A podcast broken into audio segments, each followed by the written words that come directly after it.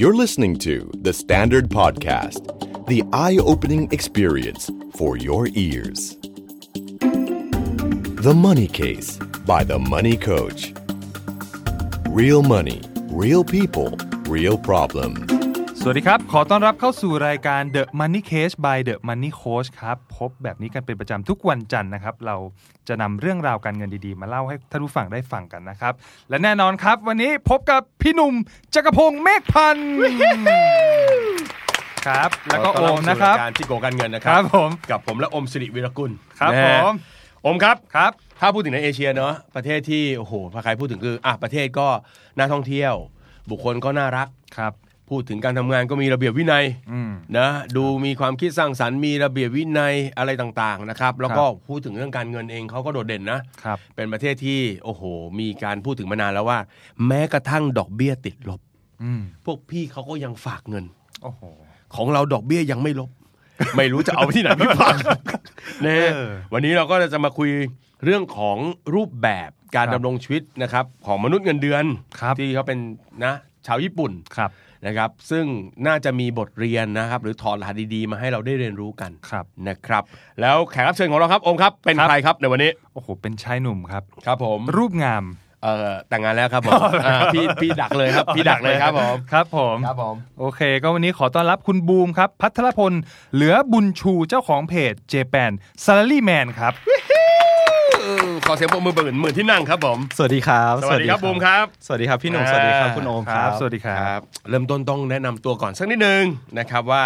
เป็นใครอะไรยังไง แล้วเพจ Japan Salary Man เนี่ยมีเรื่องราวเกี่ยวกับอะไรยังไงบ้างนะ ค ค รั รั บบ ผมก็ตอนนี้ก็เป็นเจ้าของแฟนเพจนะครับ Japan s a l a r y m a n ผมชื่อว่าพัทรพลหรือบุญชูชื่อเล่นชื่อบูมนะครับ ครับ คนรู้จักในนามว่าบูม Japan s a l a r y m a n อ๋อ ก็ผมก็เป็นนักเขียนขาประมาณหนึ่งนะครับ ก็คือเริ่มเล่าจากสิ่งที่ผมไปมีประสบการณ์ที่ญี่ปุ่น เริ่มจาก ครับ การเรียนไปจนถึงการทำงานที่ญี่ปุ่น แล้วก็พยายามเล่าอยู่ในเพจเรื่อยๆ วันละหนึ่งโพสต์ ครับ ก็ทำมาตั้งแต่ประมาณปี 2015 จนปัจจุบัน โอ้ ก็นั นั บบ ไม่ สี่ ถ้ ปี วน แล้ว น่าจะ สี่ปีแล้วทุกแล้วจะโพสต์ทุกวันด้วยนะ ทุกวันครับ นะครับ น่าจะเกือบ 2,000 โพสต์ได้แล้วครั โอ้ บ ขยันจังเลขยันเหลือยเกิน ไม่ได้เพจเดี๋ยวมันนี่โค้ดอะไรเนี่ย หลังๆเริ่มขี้เกียจแล้วเนี่ยนะครับเออก็คือจะมีเรื่องราวทีนี้เรื่องราวในเพจ Japan Salary Man เป็นเรื่องราวเกี่ยวกับ ช่วงแรกๆก็จะเป็นเกี่ยวกับเรื่องประสบการณ์การทำงานผมเองครับ อ่า ว่าอยู่ในบริษัทญี่ปุ่นผมเจออะไรบ้าง อ่า แล้วก็อ่ามีเรื่องสนุกๆอะไรยังไง เจอคนญี่ปุ่นกินข้าวเร็วจังทำไมเป็นอย่างนั้นอะไรอย่างเงี้ยครับ จนพัฒนาไปเรื่อยๆ จนช่วงหลังๆเริ่มไม่มีอะไรเรื่อง เริ่มไม่มีเรื่องนินทาคนญี่ปุ่นเท่าไหร่ เลยไปเอาเรื่องแบบสุขภาพญี่ปุ่น เออ แล้วก็เรื่องราวสาระดีๆ แบบอ่าธุรกิจญี่ปุ่นเป็นยังไงเอามาเล่าครับ อื ประมาณนั้น เออนะครับ ต้องบอกว่าโดยส่วนตัวนะครับ พี่เองก็พี่เคยทำงานบริษัทญี่ปุ่น เอ้าเหรอครับ ครับผม โอ้โห ไม่อยากจะโม้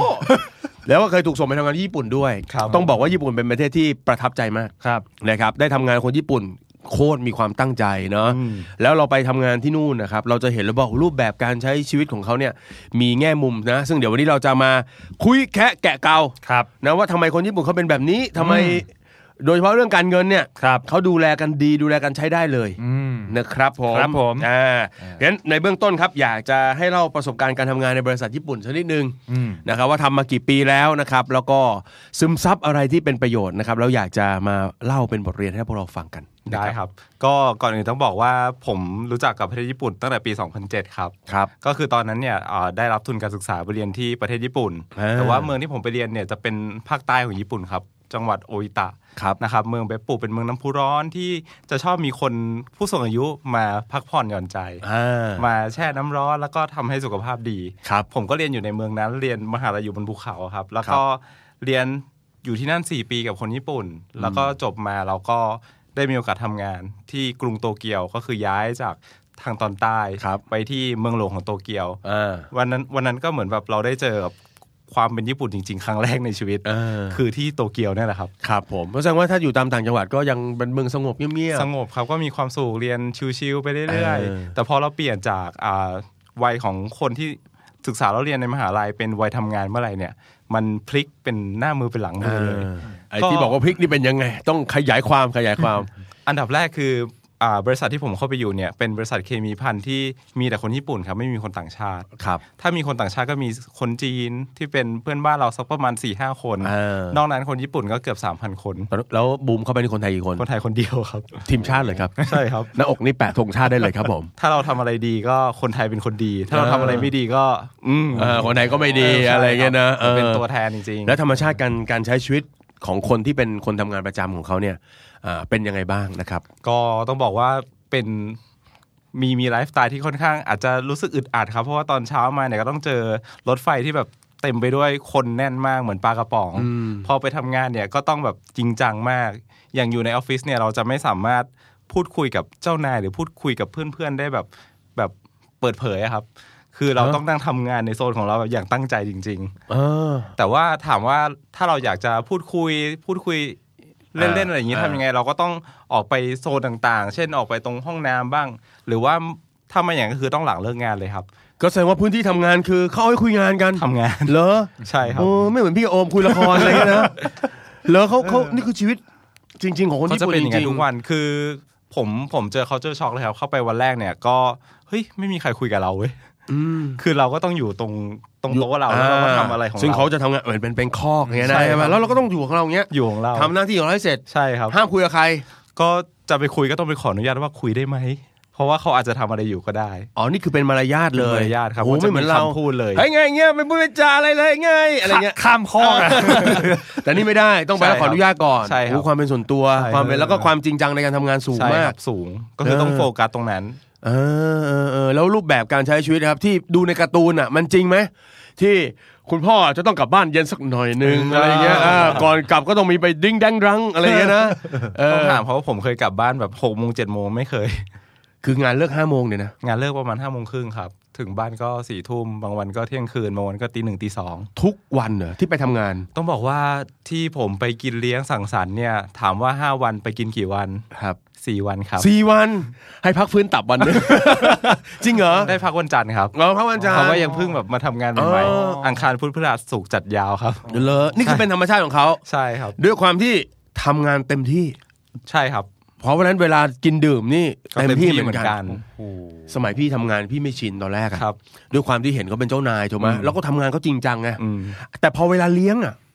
เลี้ยงนี่คือแบบกอดคอเรานะเอาไม้คาราโอเกะร้องสิจักรพงษ์สังเนกอะไหมครับ เล่นกับเราอย่างนี้นี่เราจะเล่นได้ทุกวันหรือเปล่า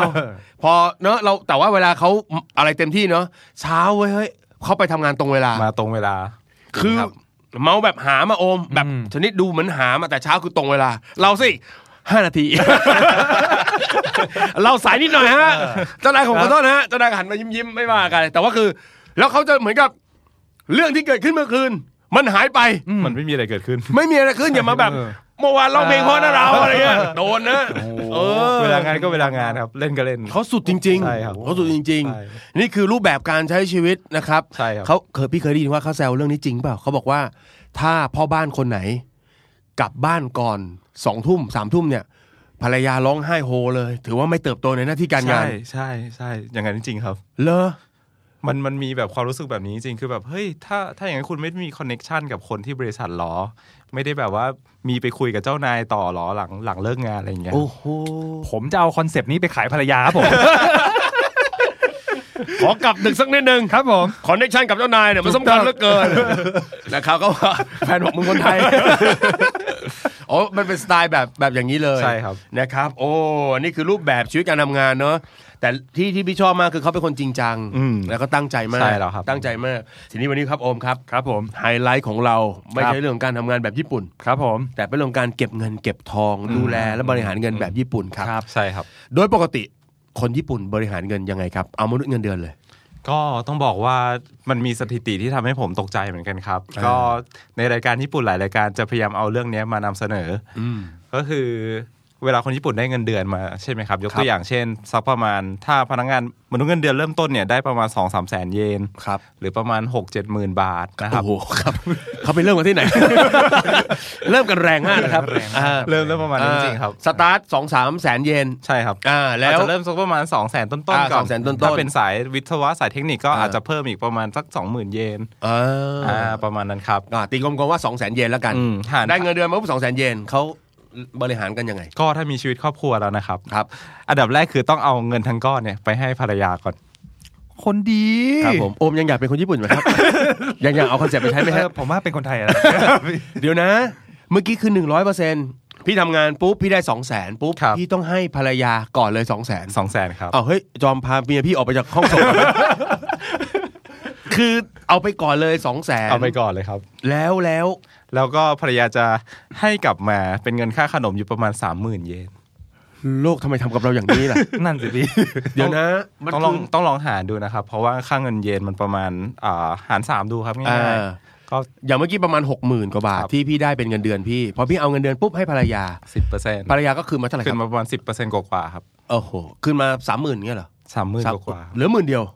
ได้เงินมา 60,000 บาทเทียบเป็นเงินบาทนะ ใช่ครับ หาหาทำงานทั้งเดือนได้มา 60,000 บาท ครับผม ส่งให้ภรรยากลับไป อืม ภรรยาก่อนแล้วภรรยาก็ส่งกลับมา ครับ 10,000 บาท แล้วก็บอกว่ากินใช้ทั้งเดือน อย่างเงี้ยเหรอครับ ๆใช่เหรอครับ โอมครับครับผมเราอยู่นี่แหละดี แล้ว แล้วทำไมเขาถึงมีทำเนียมแบบนี้ อ่าทำเนียมใช่ไหมครับผมก็อยากรู้เหมือนกันนะพี่ เออ แต่ว่าเป็นแบบนี้จริงๆ คือ เขาทำกันเป็นทำเนียมปฏิบัติอยู่แล้ว ใช่ครับ โอ้เป็นการให้เกียรติหรือเปล่า อืม เนาะ ใช่ เออ แต่ว่าคืนมันน้อยไปนะ แต่ผมเชื่อว่าอย่างนี้ครับ คิดว่านะถ้าถ้าให้ผมเดาในในความคิดเห็นส่วนตัวนะครับ ก็คือผู้ชายเนี่ยก็คือทำงานอย่างเดียว มีหน้าที่ทำงาน มีทำแต่ว่าภรรยาเนี่ยมีหน้าที่จัดการ ทุกอ เรื่ ย่าง ต่างๆ ใน ใน บ้า บ้านนใช่ครับ อ๋อ นั่นก็เลยเป็นกลายเป็นพอภรรยาทุกคนเนี่ย พอทำงานเป็นแม่บ้านแบบถาวรละ ก็คือเขาก็ทำทุกอย่างเลยไม่ว่าจะเป็นค่าใช้จ่ายในบ้านไปซื้อของ หรือว่าสะสมเงินเพื่อให้แบบเป็นเงินลูกในอนาคต หรือว่าทุกอย่างที่เกี่ยวกับการบริหารจัดการเงินในบ้านเนี่ยภรรยาจะเป็นคนทำ เฮ้ยมันเหมือนกับ เออเฮ้ยโดยส่วนใหญ่พี่จะรู้สึกว่าอย่างประเทศไทยเราเนี่ยผู้ชายจะเป็นคนวางแผนการเงิน อืม อะไรพวกนี้แต่บ้านเขาคือกลับกัน จะเป็นแนวโน้มฝ่ายผู้หญิงมากกว่าเยอะเลยครับ ผู้หญิงเป็นคนวางแผนการเงิน ใช่ครับ ในบ้านถูกไหมได้เงินไปปุ๊บถูกไหมเขาก็จะบริหารจัดการอ่ะคุณเอาไปหนึ่งหมื่นหรือหรือประมาณสามหมื่นเยนเพื่อกินใช้ของคุณไป ใช่ครับ อันนี้คือส่วนตัวคุณ จากนั้นไอ้ตรงเนี้ยเราก็มีค่าใช้จ่ายในบ้านต่างๆ ผู้หญิงก็จะเป็นคนบริหารจัดการทั้งหมด ใช่ครับ เออพี่ มันมีเรื่องตลกเรื่องหนึ่ง เออ ครับ ก็คือเขาบอกว่าแม่บ้านญี่ปุ่นเนี่ยหลาย ๆ คนคือเล่นเขาเรียกว่าลงทุนในหุ้นด้วย หรือบางคนก็ลงทุนในค่าอัตราแลกเปลี่ยน โอ้โห เล่นฟอเร็กเลยนะ ใช่ครับ ไม่ธรรมดา จะได้ยินบ่อย ๆ ครับว่าไอศาสตร์ความรู้เรื่อง forex มันมาจากญี่ปุ่นก็เยอะ เออ การลงทุน ใช่ใช่ อ่าอินดิเคเตอร์บางอย่างที่ชื่อว่าอิชิโมคุอะไรอย่างเงี้ยครับ เออ คือมาจากญี่ปุ่นเพราะว่ามาจากแม่บ้านญี่ปุ่น โอ้โหขณะรีดผ้าอยู่นั้นน่ะนะครับตาก็มองกระดานแปะกระดานที่กำลังวิ่งอยู่อย่างเงี้ยเหรอ คือเขาเอาเงินก้อนนั้นนะครับที่สามีให้มาแล้วก็ เออ มาต่อยอด เอาเลยเว้ยเทรดเกลี้ยง แต่ว่า เออเออเออ ได้กำไรหรือขาดทุนนี่อีกเรื่องหนึ่งนะครับ เออ แต่ว่าบางบางแม่บ้านบางบ้านเนี่ยสามารถเล่นจนแบบได้กำไรเยอะ เออ คราวนี้สามีเนี่ยเอาเงินมาต่อให้เวลามีเงินเพิ่มมีโบนัสคือฝากลงทุนฝากลงทุน อ๋อมันเป็นเพราะว่ามันเป็นเป็นไปได้ไหมว่าตัวเขาเนี่ยมีความเขาเรียกอะไร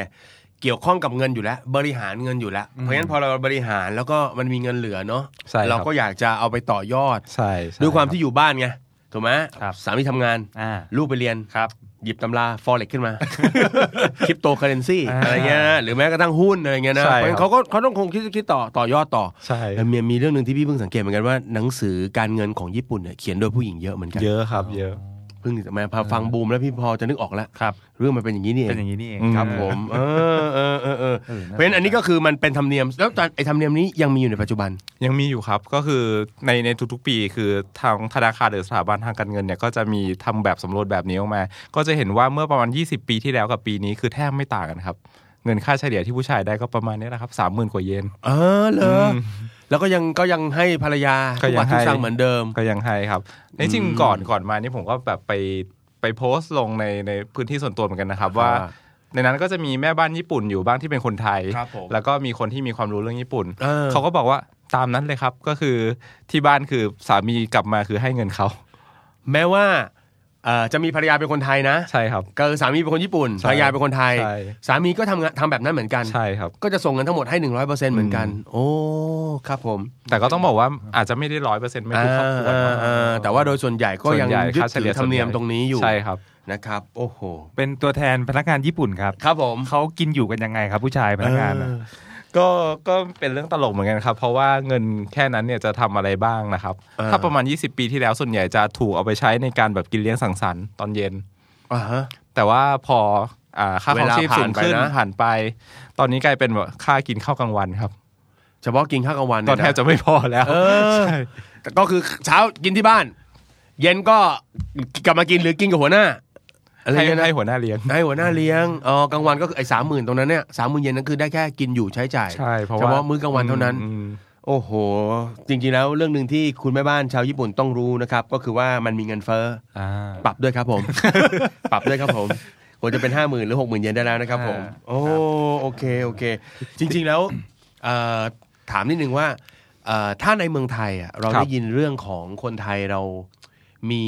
วิธีการจับจ่ายใช้สอยที่มันสุดโต่งมากนะครับ มีปัญหาเรื่องหนี้ครัวเรือนอะไรต่างๆ ของของญี่ปุ่นเนี่ยเขามีข่าวอะไรแบบนี้เยอะเหมือนเราไหมของเรานี่มีแบบโอ้เดี๋ยวมีฆ่าตัวตาย อืม เนอะทำร้ายคนในครอบครัวอะไรอย่างเงี้ย ของเขามีเรื่องพวกนี้ไหม ส่วนใหญ่ปัญหาที่เกิดขึ้นในญี่ปุ่นนะครับ อาจไม่ค่อยเห็นว่าเป็นปัญหาเรื่องการเงิน ส่วนใหญ่จะเหอะจะเกิดจากปัญหาเรื่องการงานมากกว่าทำงานแล้วเครียดทำอะไรอย่างเงี้ยครับ อืม แต่พอถ้าเรื่องการเงินเนี่ยจะไม่ค่อยเห็นอะไรที่เป็นปัญหา ส่วนใหญ่จะมีแต่เรื่องบวกๆที่ผมเคยได้ยินนะครับ อ่า แต่ก็มีปัญหาอย่างหนึ่งก็คือคนญี่ปุ่นไม่ค่อยใช้จ่ายเท่าไหร่ อ่า ชอบเก็บครับ ไอ้นิสัยอย่างนี้เราจะมาปลูกฝังที่ อันนี้ยังไง บุมพอจะรู้ไหมว่า เอ๊ะเอ่อผู้ใหญ่ในบ้านในเมืองเขาหรือว่าพ่อแม่หรืออย่างเงี้ยเขาปลูกฝัง ปลูกฝังยังไงถึงถึง ไอ้มีมีระบบความคิดว่า เอ้ยเราต้องเก็บเราต้องประหยัด เพราะว่าเอาจริง ๆ เนอะพี่ไปไปเที่ยวญี่ปุ่นแต่ละครั้งเนี่ยเราจะเจอธุรกิจขนาดที่ไม่ได้ใหญ่มาก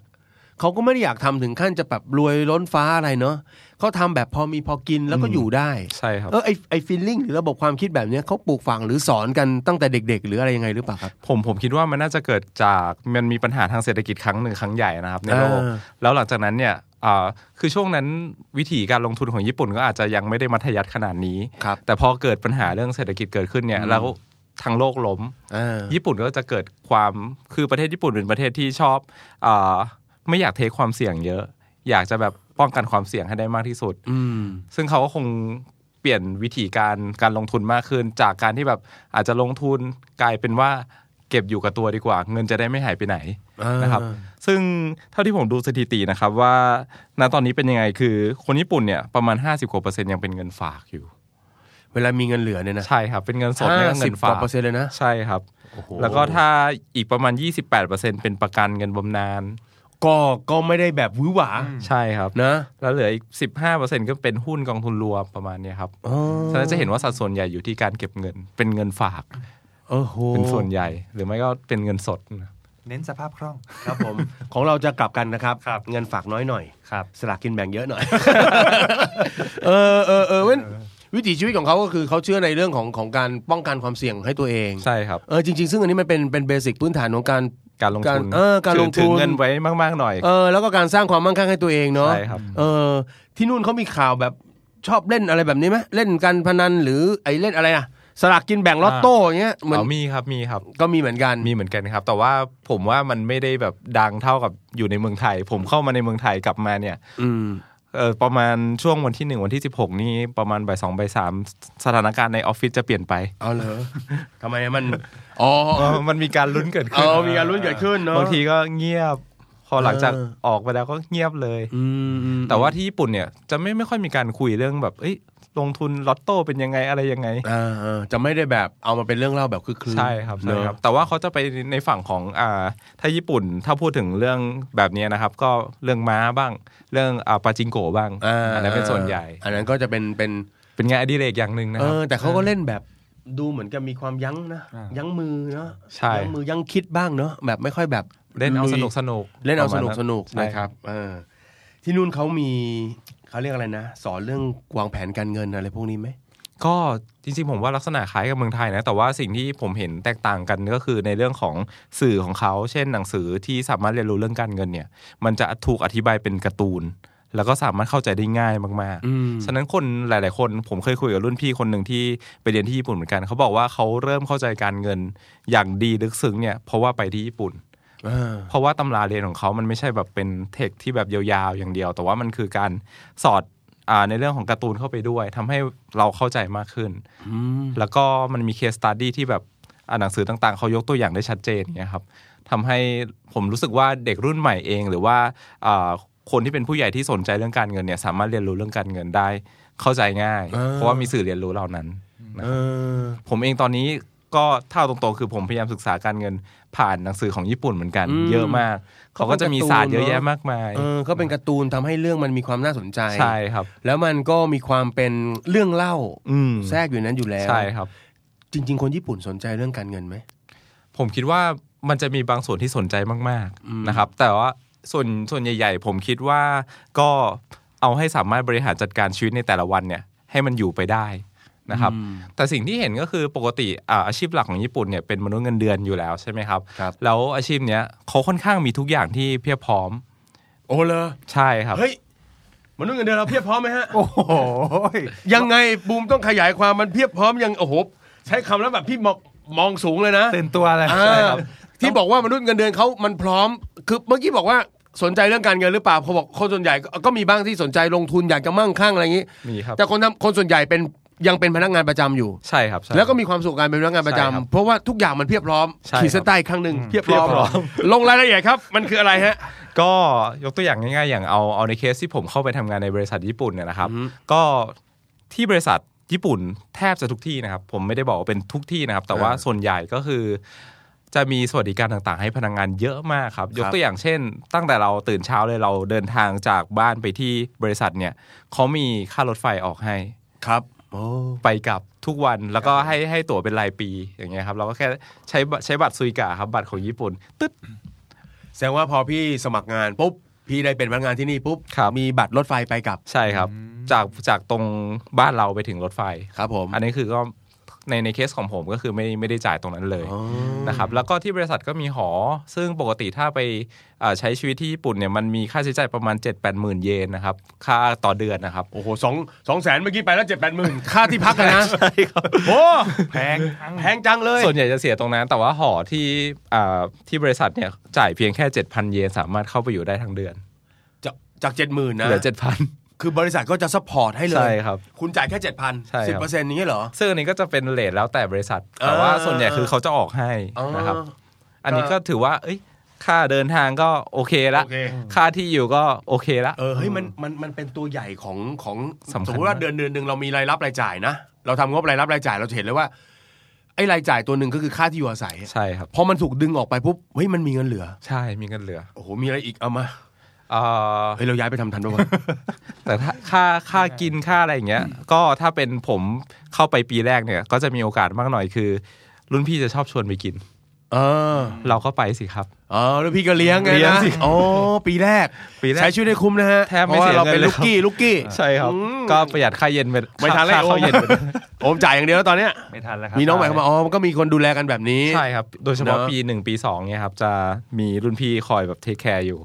เวลาเราดูซีรีส์พวกญี่ปุ่นเกาหลีมันจะมีคำหนึ่งที่รุ่นน้องชอบเรียกรุ่นพี่ครับ อ่า อ่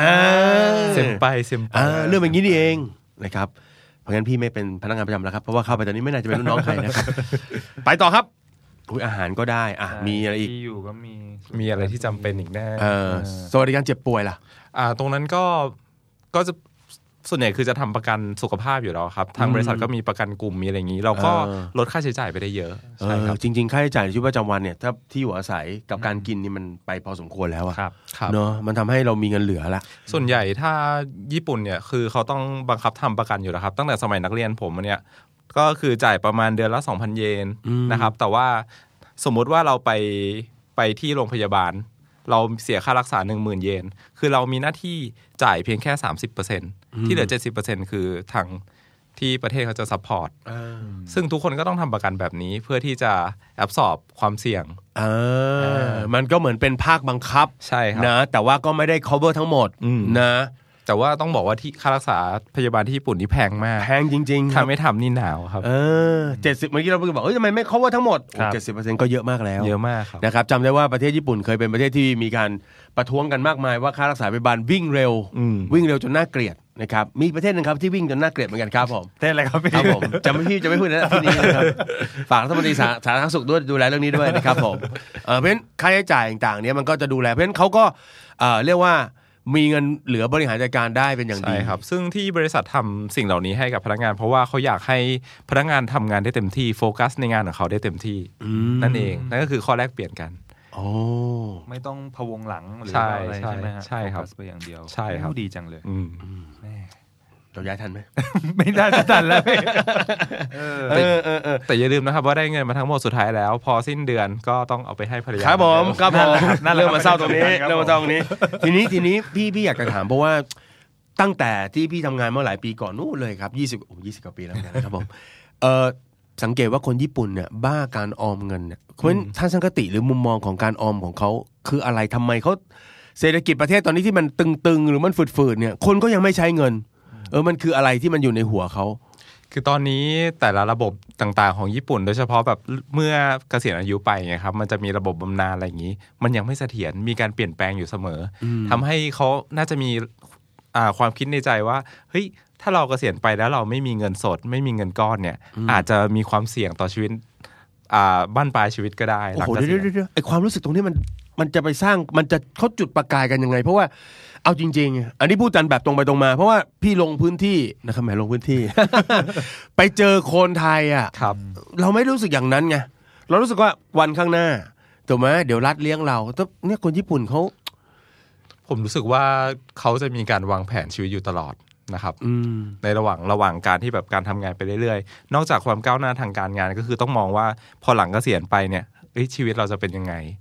ก็เวลาคุยกับสนทนากับคนญี่ปุ่น หรือว่าเจ้านายญี่ปุ่นหลายคนก็ก็จะมีบทสนทนานี้โผล่ออกมาอยู่บ้างอะไรอย่างเงี้ยครับ อืมเคยถามก็ถามกันว่าเฮ้ยเกษียณคุณจะอยู่กันยังไง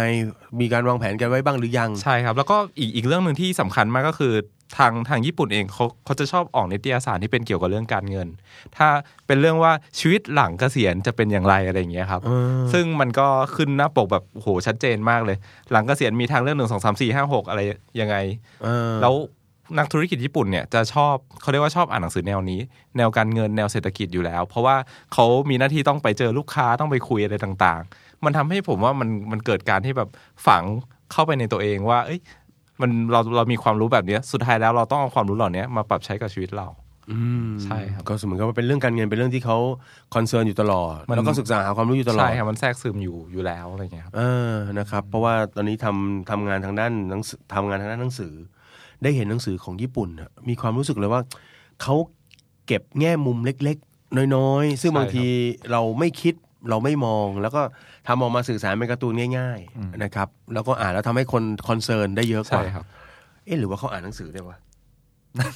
ก็ ก็ ที่ น่า เขาอ่า จะ นเยอะกว่าเราหรือเปล่า น่าจะนะพี่ อืม อ่านเยอะครับคิดว่าอ่านเยอะมาก อ่านเยอะมากเพราะได้ยินว่าหนังสือเขาออกแบบปีหนึ่งหลายๆปกเลยเนาะ ใช่ครับ สมมติเรื่องคริปโตเคอเรนซีค่าเงินดิจิตอลเองเนี่ย เวลาเขาออกหนังสือเขาก็จะออกแตกแขนงเยอะมากเลยครับ แล้วก็อธิบายให้ชัดเจนมาก แสดงว่าเวลามีเรื่องใหม่เรื่องอะไรเกิดขึ้นเนี่ย มันก็จะมีนักเขียนที่แบบเขาเจาะลึก แล้วก็พยายามอธิบายให้เข้าใจง่าย ซึ่งถ้าเขาสามารถออกได้แบบนี้ก็หมายความว่ามันมีคนอ่านเยอะ อืมของเราไม่อ่านจะซื้ออย่างเดียวเลยนะ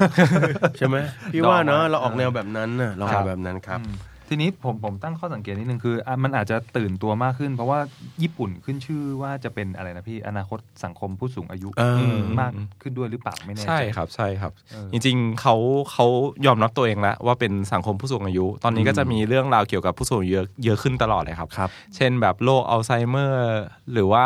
อะไรต่างๆที่จะสามารถจะเกิดขึ้นกับผู้สูงอายุ แม้แต่เรื่องเงินบำนาญ ครับ อะไรอย่างเงี้ยครับ อืมว่าจะไม่พอใช้หรือเปล่า ใช่ เนี่ยนะ เมื่อเมื่อเขากลัวว่าอ่าสวัสดิภาพของเขาจะไม่มีหลังจากที่เกษียณอายุแล้วเนี่ยเขาก็จะทำทำการศึกษาตั้งแต่ช่วงอายุ 40-50 นะครับ อืม เพราะว่าก็อย่างที่บอกครับ คนญี่ปุ่นอยากจะใช้ชีวิตด้วยความที่รู้สึก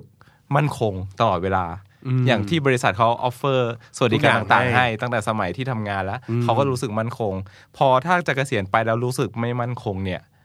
ก็เป็นเรื่องความเสี่ยงเรื่องอันตรายของเขา เขาก็จะกลับมาดูปัจจุบันแล้วก็ศึกษาแล้วก็ ใช่ครับ วางแผนเอ้ยไอ้ความรู้สึกนี้พี่ว่าดีนะ ความรู้สึกที่ที่เราอยากจะมีความรู้สึกมั่นคงเนาะมีความมีความสุขมีชีวิตที่มั่นคงอยู่ตลอดเวลาเนี่ย ครับ อันนี้เป็นเรื่องที่ดีมากเนาะ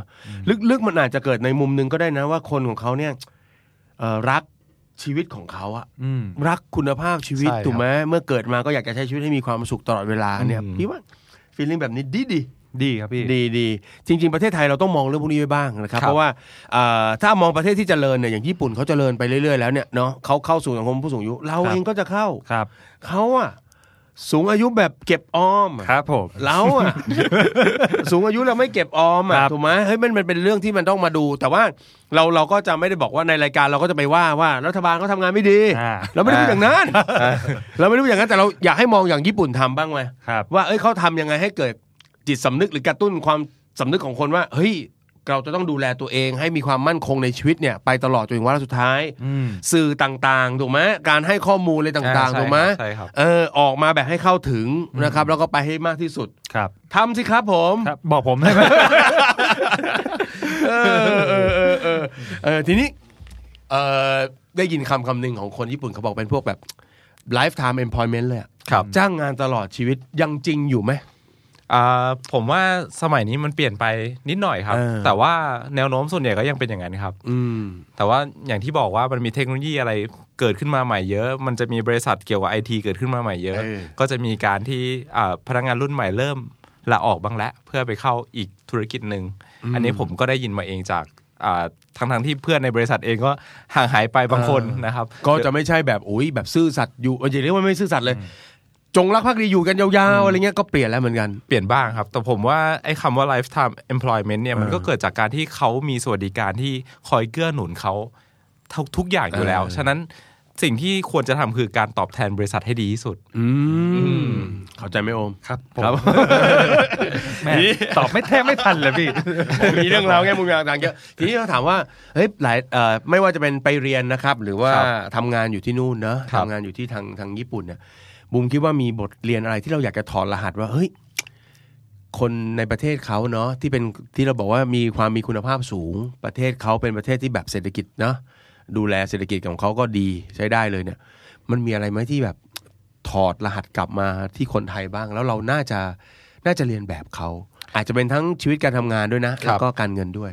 ผมชอบในเรื่องของอาการทำงานของเขาครับ ไม่ว่าเขาจะทำงานอะไรเนี่ย เขาจะใส่ใจในรายละเอียดเล็ก ๆ น้อย ๆ เสมอ ครับ แล้วก็อย่างที่เราจะเห็นว่าอ่าคนที่แบบเก่งกาจในในแต่ละอาชีพเนี่ยจะอยู่ในญี่ปุ่นเยอะมาก ยกตัวอย่างอย่างอ่าปรมาจารย์ซูชิ อย่างอย่างคุณโอโนจิโร่อะไรอย่างเงี้ยครับ อ่า ก็ท่านก็ก็เป็นที่ที่หนึ่งเป็นที่สุดของตรงนั้น ซึ่งพวกเนี้ยมันมี mindset ของเขาอยู่ก็คือการที่ทำอะไรอย่างจริงจังแล้วก็พัฒนาไปตลอดชีวิต อืม สิ่งนี้เป็นสิ่งที่ผมเรียนจากญี่ปุ่นเช่นกันครับ เพราะว่าเวลาทำอะไรทำงานเนี่ยเราไม่ใช่ทำงานไปวันๆให้มันจบไป แต่ว่าทำงานเพื่อจะพัฒนาประสิทธิภาพตัวเราเองให้มากขึ้นทำงานให้จบเร็วมากขึ้น แล้วก็พัฒนาไปให้ถึงแบบจุดที่สูงสุดของในแต่ละอาชีพนั้น อืมอืมแหมพัฒนาต่อเนื่อง ๆ ครับ คุณคุณไคเซน ไคเซ็นครับไคเซ็น ะรับโอ้โหฟังแล้วแบบแบบมีมีความรู้อยู่บ้างผม เรื่องญี่ปุ่นเดี๋ยวผมก็ไม่อยู่คุณโอมคุณ ครับผม ยังมองแบบสงสัยผมอย่างนี้ ผมพอมี เนอะเออเออเออเออเออนะโอมีอะไรอยากจะเสริมไหมครับผม โอ้ก็จริง ๆ โดยส่วนตัวปลื้มเขาเรียกว่าอะไรนะเรื่องวิถีวิธีวินัยของคนญี่ปุ่นอยู่แล้ว ครั อะ บ ไรเงี้ยพอยิ่งมาฟังก็รู้สึกว่า โอ้โหย ครับ แหม่มีภรรยาเป็นคนญี่ปุ่นก็น่าดีนะพี่ เอาเงินเราไปหมดเลย อ๋อเราเอาเงินเราไปหมดเลยใช่ไหม เออ เอออะไรเงี้ย เอ อ๋อ มีมีเรื่องเสริมเรื่องหนึ่งครับ เออ ก็คือ มันมีสถิติอันหนึ่งที่ที่น่าสนใจมาก เขาบอกว่ามันมีคนเก็บว่า เก็บสถิติว่าอ่ะภรรยาญี่ปุ่นเนี่ย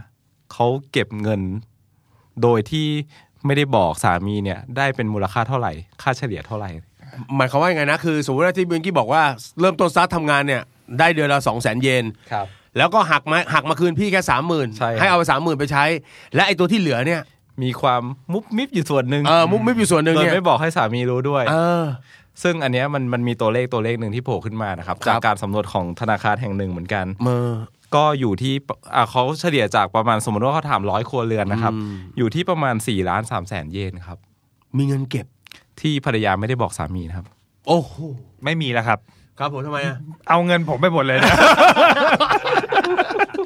ไม่ไม่ไม่แล้วเขาบอกไหมเขาเก็บไว้เพื่อเพื่ออะไรยังไง ซึ่งเขาคงไม่บอกสามีครับเพ ราะเพราะว่าเขาเก็บเก็บไว้เอง อ๋อ ใช่ไหมครับ แต่ว่าก็ที่นี่เขาก็ไปสำรวจเหมือนกันว่าสาเหตุทำไมต้องทำแบบนั้นนะครับ เออ ก็ได้คำตอบว่าประมาณ 49%ตอบว่าเพื่อชีวิตยามแก่เท่า โอ้เขาก็ อ่า เขาก็เนาะ วางแผน สำรองไว้อ่ะใช่ไหม ครับ แล้วก็ แม่มีเมียดีภาษีแก่ตัว 40%ก็เพื่อการศึกษาและค่าสินสอดของลูกอะไรอย่างนี้ครับ อ๋อ เผื่อลูกไม่มีใช้ อ่า แต่สาเหตุหนึ่งที่ผมชอบสุดก็คือ 23%บอกว่าสำรองไว้เผื่อสามีจะตกงาน โอ้โห โอ้โห รักเลยอะรักเลย พูดได้คำเดียวครับ ครับ กราบ